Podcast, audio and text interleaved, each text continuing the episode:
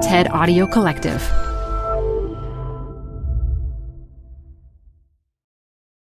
Apple Card is the perfect cash back rewards credit card. You can earn up to 3% daily cash on every purchase every day. That's 3% on your favorite products at Apple, 2% on all other Apple Card with Apple Pay purchases, and 1% on anything you buy with your titanium Apple Card or virtual card number. Visit apple.co slash card calculator to see how much you can earn. Apple Card issued by Goldman Sachs Bank USA, Salt Lake City branch, subject to credit approval. Terms apply. This episode is brought to you by Progressive. Are you driving your car or doing laundry right now? Podcasts go best when they're bundled with another activity. Like Progressive home and auto policies, they're best when they're bundled too. Having these two policies together makes insurance easier and could help you save. Customers who save by switching their home and car insurance to Progressive save nearly $800 on average. Quote a home and car bundle today at progressive.com. Progressive Casualty Insurance Company and Affiliates. National average 12 month savings of $793 by new customers surveyed who saved with Progressive between June 2021 and May 2022. Potential savings will vary. This is Design Matters with Debbie Millman from DesignObserver.com. On this program, Debbie Millman talks with Stephen Doyle about his storied career as one of the country's most innovative designers. As a designer, you have to be careful that you don't fall into the solutions that you know. And that's that's what's fun about working in so many different categories is I don't know anything, so I can't fall back on anything. Here's Debbie Millman. It's impossible not to instantly recognize Stephen Doyle's graphic work when you come across it, whether it be in the New York Times, on a David Byrne CD, or just about anything with a Martha Stewart logo on it. He is a designer and an artist, and he shapes language into sculptures. He transforms words into striking images, and images into words. Stephen Doyle is the creative director at Doyle Partners, a design studio that creates identity programs, packaging, magazines, books, and environmental graphics for a variety of clients. He is also a colleague of mine at the School of Visual Arts in New York City, where he joins me now in our brand new broadcast studio. Welcome to Design Matters, Stephen. Thanks, Debbie. It's great to be here. Oh, it's wonderful to have you here as our inaugural guest in the studio. I got all dressed up for this. I see. Very dapper. always, though. You're always very dapper. So, first, before we even get started with the interview, it must be said congratulations on your getting this year's National Design Award from the Cooper Hewitt Design Museum. It's such an incredible, incredible, incredible honor. Thank you so much. I'm really, um, I was kind of blown away by that. I didn't expect it. I didn't see it coming, and I'm thrilled to be this year's recipient. Congratulations. Uh, the, the, reason I didn't expect to get it is that I don't think of my work as very flamboyant. And it's easy, I think, to award flamboyant work. And I mentioned this to someone from the museum when she called me to tell me that I had won. And she said that the jury actually commented that the work was not flamboyant. And that's what drew them to the work, that it wasn't so flashy compared to some of the other portfolios that they were looking at. So I was very flattered by that. What would you consider to be flamboyant work? Work that is intentionally created for design annuals rather than thoughtfully crafted for the audience or the job that it has to do. That's interesting. I was struck as I was looking at your body of work and preparing for today's interview in the rather extraordinary range that you have. I didn't even actually realize that you had designed Stephen Colbert's book, I Am America. And so uh, can you. As, yes. and and as I was looking through your, your website and, and all the work that's online, I was struck by your ability to really cater to this specific timbre of the audience, of the message, and reach down inside the client's soul to be able to communicate. And rip, rip their financial hearts out. I have so much fun romping around in lots of different categories, Debbie. I feel so often like I just don't know what I'm doing. I'm completely over my head. I'm I'm in some kind of new zone where I've never been before, and I just love it. Um, we started our studio 25 years ago, and it's been a really incredible path that has been organic, I guess, in that we started doing books and magazines, which is the world from which I came earlier in my career. And then eventually we got into doing packaging, and then eventually we got into doing branding. And right now I'm spending a lot of time doing environmental graphics so that I'm actually working in stone and glass and steel and working in city parks and coming up with ideas, for instance, of how to commemorate the site of Yankee Stadium. So we're approaching projects that, that aren't really design projects in a, in a literal way. It's not so much about graphic design, but it's really a much bigger communicative issue to tackle of like, how do you tell a story in a park without making a big footprint? How do you infiltrate a space with a sense of history or wonder? And it's just so much fun to be solving these kinds of problems at this point in my career. Now, the last time I interviewed you, you told me that you had worried that you had sold your soul to the devil in exchange for a lifetime of creativity. Yeah, I did. when and how? I guess it was in high school that I realized that the only thing that would keep me going through a whole lifetime to keep me amused and entertained and stimulated was to be able to be creative, and I wanted it more than anything else. Um, I didn't actually sell my soul, I just kind of rented it. But if such a bargain could have been struck, I would have struck it. And because I was focused on that at the time, it made me be a very conscientious observer to witness how people made things and where ideas came from, and how to borrow ideas and transform them and take them from one place to another, to take an idea from here and use it there. The word metaphor um, comes from a Greek root, which actually means to carry something from one place to another. And that's kind of my design strategy to borrow and beg and steal, but to transform things by putting them in unlikely places. So, where do you think ideas come from? They come from other people's ideas. And and taking other people's ideas and bending them bending them to my own will. Um, but that that's where inspiration comes from and ideas come from inspiration. Can you give us an example of an idea that you've bent and reappropriated for your own work? I'm just about to steal one of paula scher's ideas uh, some of the graphics that she's done on the exterior of a building. I, I, don't know the name of the building. Great big letters all over, just covering this. Oh, I believe that's in Philadelphia. Yeah, a beautiful project. Um, we were just asked by the Times Square Alliance to give a graphic identity to Restaurant Row, and that's a what is it, 46th Street between Seventh and Eighth or something like that. And there are a couple of parking lots on this street. And the great thing about that is that there are these big sidewalls with nothing on them because they're the sides of townhouses. And one has this old, old sign that says park that must have been painted in the 50s or something, and it's peeling and it's chipping. And that's the inspiration that mixed with Paula's idea, I want to paint messages all over these walls, you know, six stories high down to the ground, and maybe paint the parking lot itself. But uh, I want to paint it so that it looked like it was done 50 years ago. I want it to look like it's peeling and chipped and coming off. And I think it'd be really great fun to infiltrate this historic block with something that was done a long time ago. With its legacy, it's with a, its very own yeah, legacy. It's, it's masquerading as the past in the present. Speaking of the past, you went to Cooper Union. You studied under Milton Glaser and Henry Wolf. That was the very best class because it was a class in magazine design, and Henry and Milton never agreed on a thing. They fought like cats and dogs in front of all the in students, in front of everybody. And and I realized then that in design there is no right and therefore there is no wrong. So I thought, oh my gosh, I've got to do this as a career because I can't possibly fail. Did you really worry about failing? Absolutely. Why? I always worry about failing. Still? Yeah.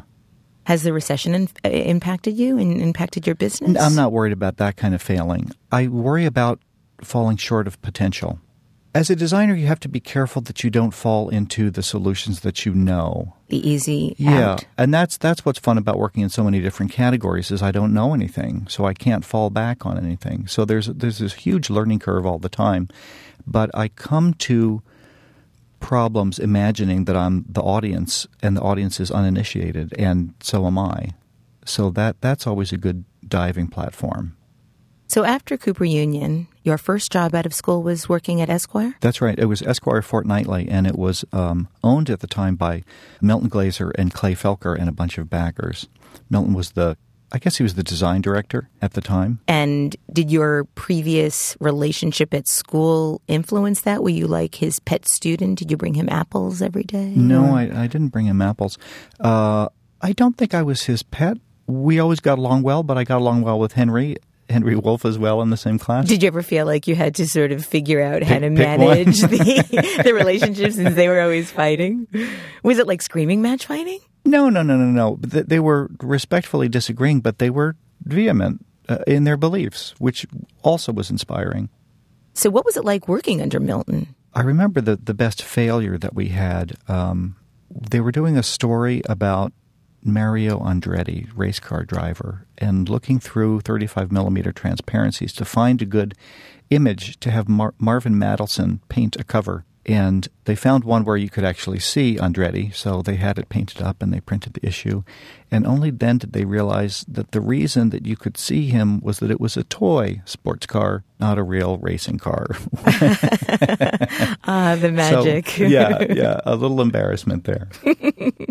and so from Esquire, you then went to Rolling Stone. Yes, I did. And how did you make that change? Did they come after you? Did you hear about some opportunity there and applied? There was an opening, so I applied for it. I had been at uh, Esquire for three years and it seemed like enough time. I at Esquire, I learned about art directing. I assigned a lot of artwork, and it seemed to me that, that what was missing in my career was a better understanding of typography. And it seemed like Rolling Stone would be the perfect place to go and practice that. And we worked with type on a typositor and mm. cut out mechanicals and sent type through waxers and stuff like that. But it was a great resource for me to hone my typographic skills. You've worked at two of the greatest magazines in history. You've worked redesigning other magazines since having your own company. What do you think of the future of the magazine business? Gosh, I'm no I'm no uh, fortune teller for sure. I I think that storytelling has a future, and whether it's printed or electronic is is less important than the relevance of the story. So after your magazine stint, you had a very big opportunity in your life, and that was to work with Tibor Kalman, the late, great Tibor Kalman. How did you get that job? I got that job through a friend of mine. Tom Woodruff is a, I think he's the director of the illustration program at SVA. Um, and he lived in the same building as Tibor and knew that I wanted to. I, I, after, I was in magazines for about five years, and I thought maybe there's there's something else out there. I, I was tired of working in a uh, the same format. You know, it's really fun to be a magazine designer because you meet authors and become friends with them. Editors are really smart people. Um, I loved the world, but I, I, really did get tired of the of the cycle and the format. And uh, I wanted to work at a design studio simply to understand how they operated and to also uh, to learn how to produce things, um, learn how to print. I didn't know how to print uh, because magazines are printed by other people. So Tom recommended that I call up this guy who lived in his building, uh, and it turned out to be Tibor. Of course, there was no internet then. It was very hard to find out who was who and who was doing what. So he wasn't already the bad boy of design. No, he wasn't. He was he was benign at that point. Really? Yeah. What was that like?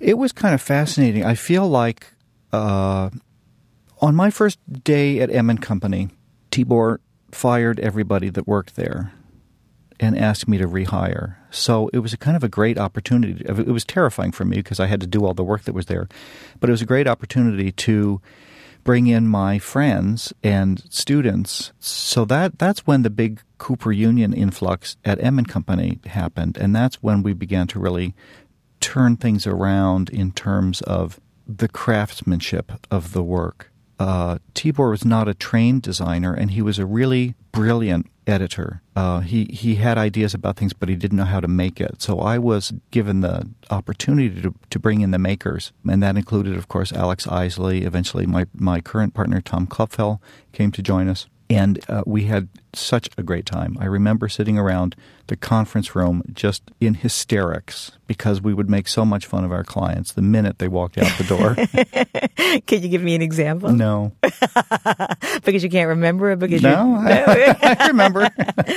so if you you so you took the job before Tibor was the bad boy, what was it like to then go through the trajectory of a fairly benign firm to arguably the most influential firm of its time? I don't know if it was the most influential. Oh, it was. was. It? It was. Yeah? yeah, yeah. Actually, just watching the trajectory of M and Company changed my life because it inspired me to want to reconsider my entire career. I wanted to do Really? something that special. I wanted to try to do something that could have that kind of impact on people. We were trying to do stuff that was wrong in order that it would stand out. Um, we were trying to do things that were made in the basement, things that were inexpensive, things that were stupid and upside down, as a backlash to the slickness of what was going on in the 80s in design. And what M and Company was about was about humanism and humor and Soul. yeah, I always felt like the work that came out of M and Company was full of humanity and soul. absolutely. So, what made you decide to leave? Um, I wasn't making any money, and a client said, "So why do you have this agent? Why aren't you doing this for yourself?" And it got me thinking. And the client was Rizzoli, and they said, "If you leave M and Company, we'll give you absolutely every book in our list to design," Wow. which was really delicious. Would they not have given it to you had you stayed at M and Company? Yes, they would not have Any particular reason why? personality clashes with the boss. um, so uh, eventually, I, I teamed up with Bill Drenttel, and we thought we could start a design studio that would do marketing and graphic design, advertising and design, which was a kind of a European idea. The Brits were doing it, where an ad campaign actually tied into a brand uh, or an identity of a company, so that the you know you face the public with one face, one voice. yep. Yeah, and it, so Bill and I set up this shop and uh, waited for Rizzoli to give us all their books. And they hired us to design a poster, which we worked on for about two years. And then it took about another two years to get paid. And what about the list of books? What about it? Still waiting? Still waiting. So was Tibor mad when you left? Yeah, he didn't expect me to leave. He he thought that I didn't have the potential to have a studio of my own. I think he he thought that he was the only show in town, and he was till we started. Until Drenttel Doyle started. no, actually, um, I was fascinated by the work that you were then doing with Bill and kept watching from the sidelines to see your credits on different posters and books and so forth that came along. You did that for how many years together? like eleven or twelve. Oh, that years. long. Yeah, yeah, yeah, yeah. And so then you decided, okay, I went from working at a bunch of big magazines to working at a medium sized company to having a smaller company. And now it's time to put out the shingle on your own. Absolutely. And so, what was the motivation in doing that? And how did you get your courage up to do it? Well, actually, I did it in order to get the failure of it behind me. I did not expect it to work. I really expected to fail. Why did you go into so many of these situations in your life expecting to fail, Stephen Doyle? Failure is a great motivator. But what what is that intrinsic sense of dread? What are you afraid of, really? It's I guess it's just nice to know that the abyss is there. It's nice to be conscious of the abyss at every moment. So you won't be And then- surprised then, then, once then you fall you, into you know it? you appreciate your mountaintop. Okay. So you're appreciating your mountaintop? I'm loving it. So so talk about starting your own business. What was the first thing you did when you started Doyle Partners? We had a wonderful studio in Irving Place with giant windows that were pivoted in the center, so they they swung out over the street and into the studio, and they were huge. The first thing we did was wash them, and the difference in this little tiny space with this little wobbly walk up, which kept catching fire for some reason. We we had to evacuate that studio so many times. You know, did it catch I don't know. The roof was on fire. Sometimes if the studio didn't burn, it was it was the building was constantly on fire. Um, it was just this little crazy fire trap of a building. Um, it never actually So burned. like firemen and trucks and Yeah, yeah. hoses and Yeah. axes and Yeah, yeah, yeah. It was very exciting. and and so you decided to move. After two years, we outgrew the space, but um, there was there was some theater. The first project that we had, I think, was to design a book called The Old Gringo by Carlos Fuentes.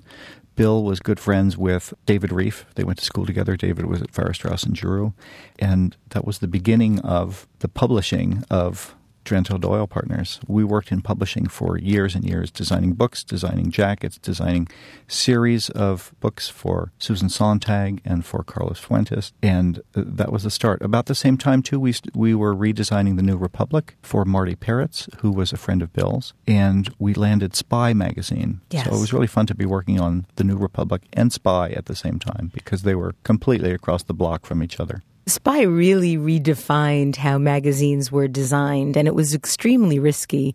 I remember the anticipation leading up to the first issue coming out and being so incredibly jealous when I saw the first issue because yet again you managed to Get it wrong. get it so right by being so different and being so inventive and innovative with typography, with the way photography was being used, with with the way that humor was being portrayed, not only in the content but also in the way that everything looked and felt. I mean, talk about integrated. That was a really integrated message and a really integrated brand. Yeah, And- it was brilliant to work with Kurt and Graydon. They were absolute geniuses, and it was it was amazing to watch their evolution into this crazy, crazy thing. We had so much fun doing that magazine. Now, as as proprietor of your own firm with your own name on the shingle, you are constantly I'm I'm assuming given your reputation being offered projects and being asked to do different types of things. How do you decide what projects you want to do? Or do you ever have to worry about getting business? Certainly, we worry about getting business, but we just don't do anything about it. Uh, we wait for it to come in, and it does. Um, So you just wait for the phone to ring.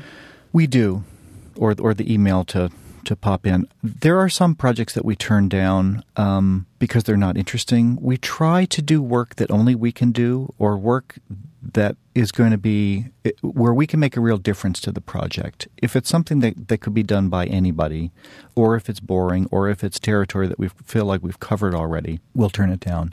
We have turned away from categories as we've gotten older. What does that mean? As one must. We we kind of don't do any publishing projects anymore. Why? Um, book covers are a young designer's job. I think um, there's they they take too long. Uh, there's too much help from the client these days. Um, That's a nice way of putting it. Thought that you'd slip that one by. yeah, I mean, I'm I'm kind of too old to have somebody suggest that I use a certain font or a certain color. Color. You know, I uh, that's that's my expertise to do that. Um, so by walking away from categories of work, we have to find new categories, and that that's really kind of fun and interesting. And you seem to be making quite a lot of your own categories lately with some of the work that you're doing that is almost midway between design and art. Some of the work that you've done with the dollar bills, for example, where you transform a dollar bill into a message, essentially. Yeah.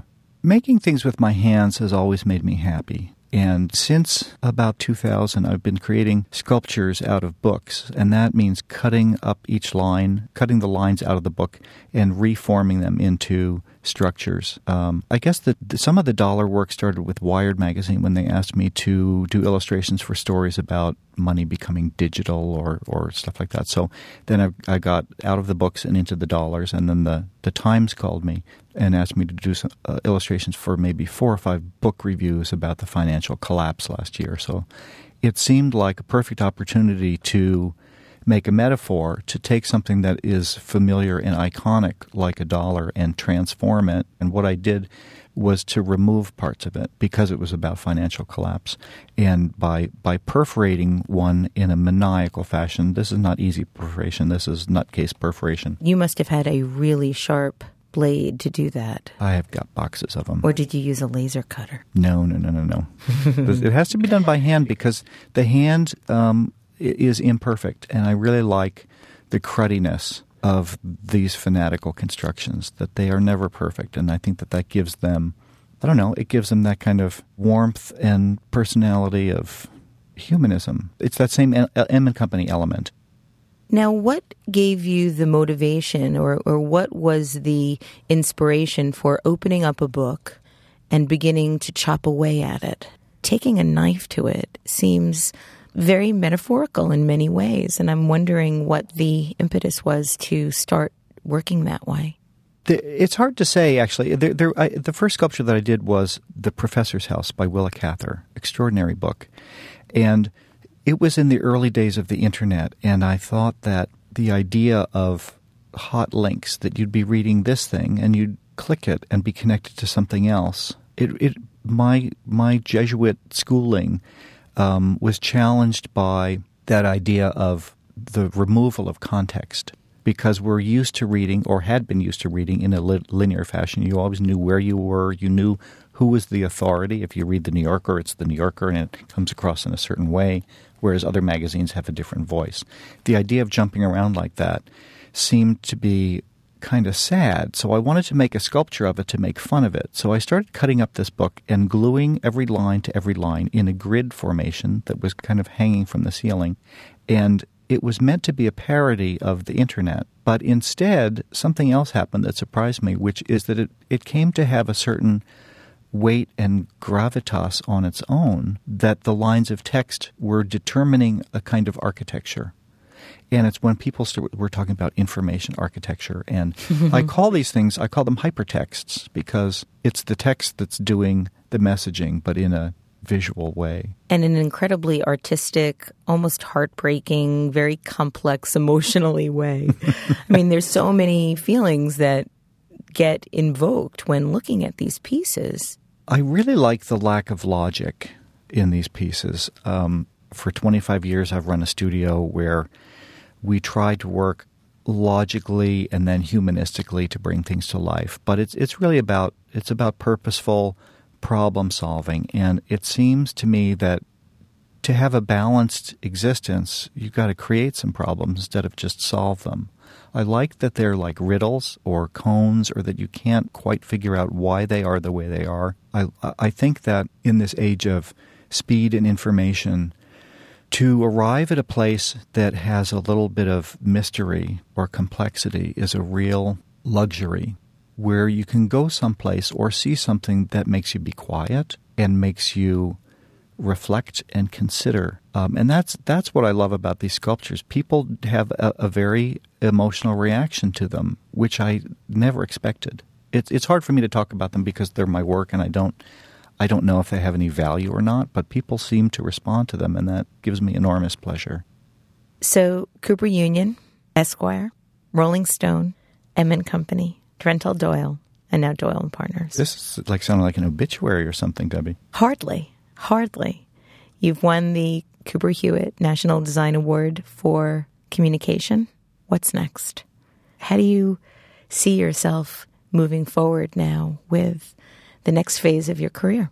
That's such a great question and and aptly timed because now I'm getting really interesting projects, and they're projects outside. I'm loving working in New York City parks. We're working on on the, the Park Heritage Field where Yankee Stadium was, and our solutions there are not graphic design solutions. We've created this thing we're calling a ViewMaster, which looks like binoculars, but in, hidden inside is like that old ViewMaster thing. So you're going to be able to look into these things and click through photographs and actually look into the past. Really? Yeah, isn't that cool? That's really cool. So we're we're developing with an industrial designer the prototype for this thing, and as soon as Parks heard about it, they're ecstatic because they want to put it now, you know, at the aquarium in Coney Island, which is another project we're working on. They're going to put it at Steeplechase Park out in Coney Island that I think David David Rockwell's working on. Um, so the idea of being able to invent new ways of communicating out there with the public. I mean, I really feel like I have graduated from small to big or, or private to public sector in a way, and I'm just loving being able to use the city as a canvas. Well, I'm glad you never had to sell your soul to the devil to be this creative. But if you had, I think he'd be very proud of you. Thank you so much, Stephen Doyle, for such an extraordinary interview. Thank you, Debbie. You that was so, so much, much fun. Thank you. Stephen Doyle is a creative director of Doyle Partners. You can see some of their work on their website, doylepartners.com. I'd like to thank you for listening, and remember, we can talk about making a difference, we can make a difference, or we can do both. I am Debbie Millman, and I look forward to talking to you again soon.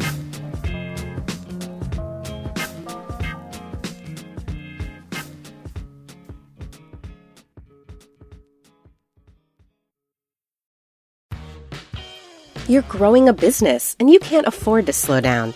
If anything, you could probably use a few more hours in the day. That's why the most successful growing businesses are working together in Slack. Slack is where work happens, with all your people, data, and information in one AI powered place.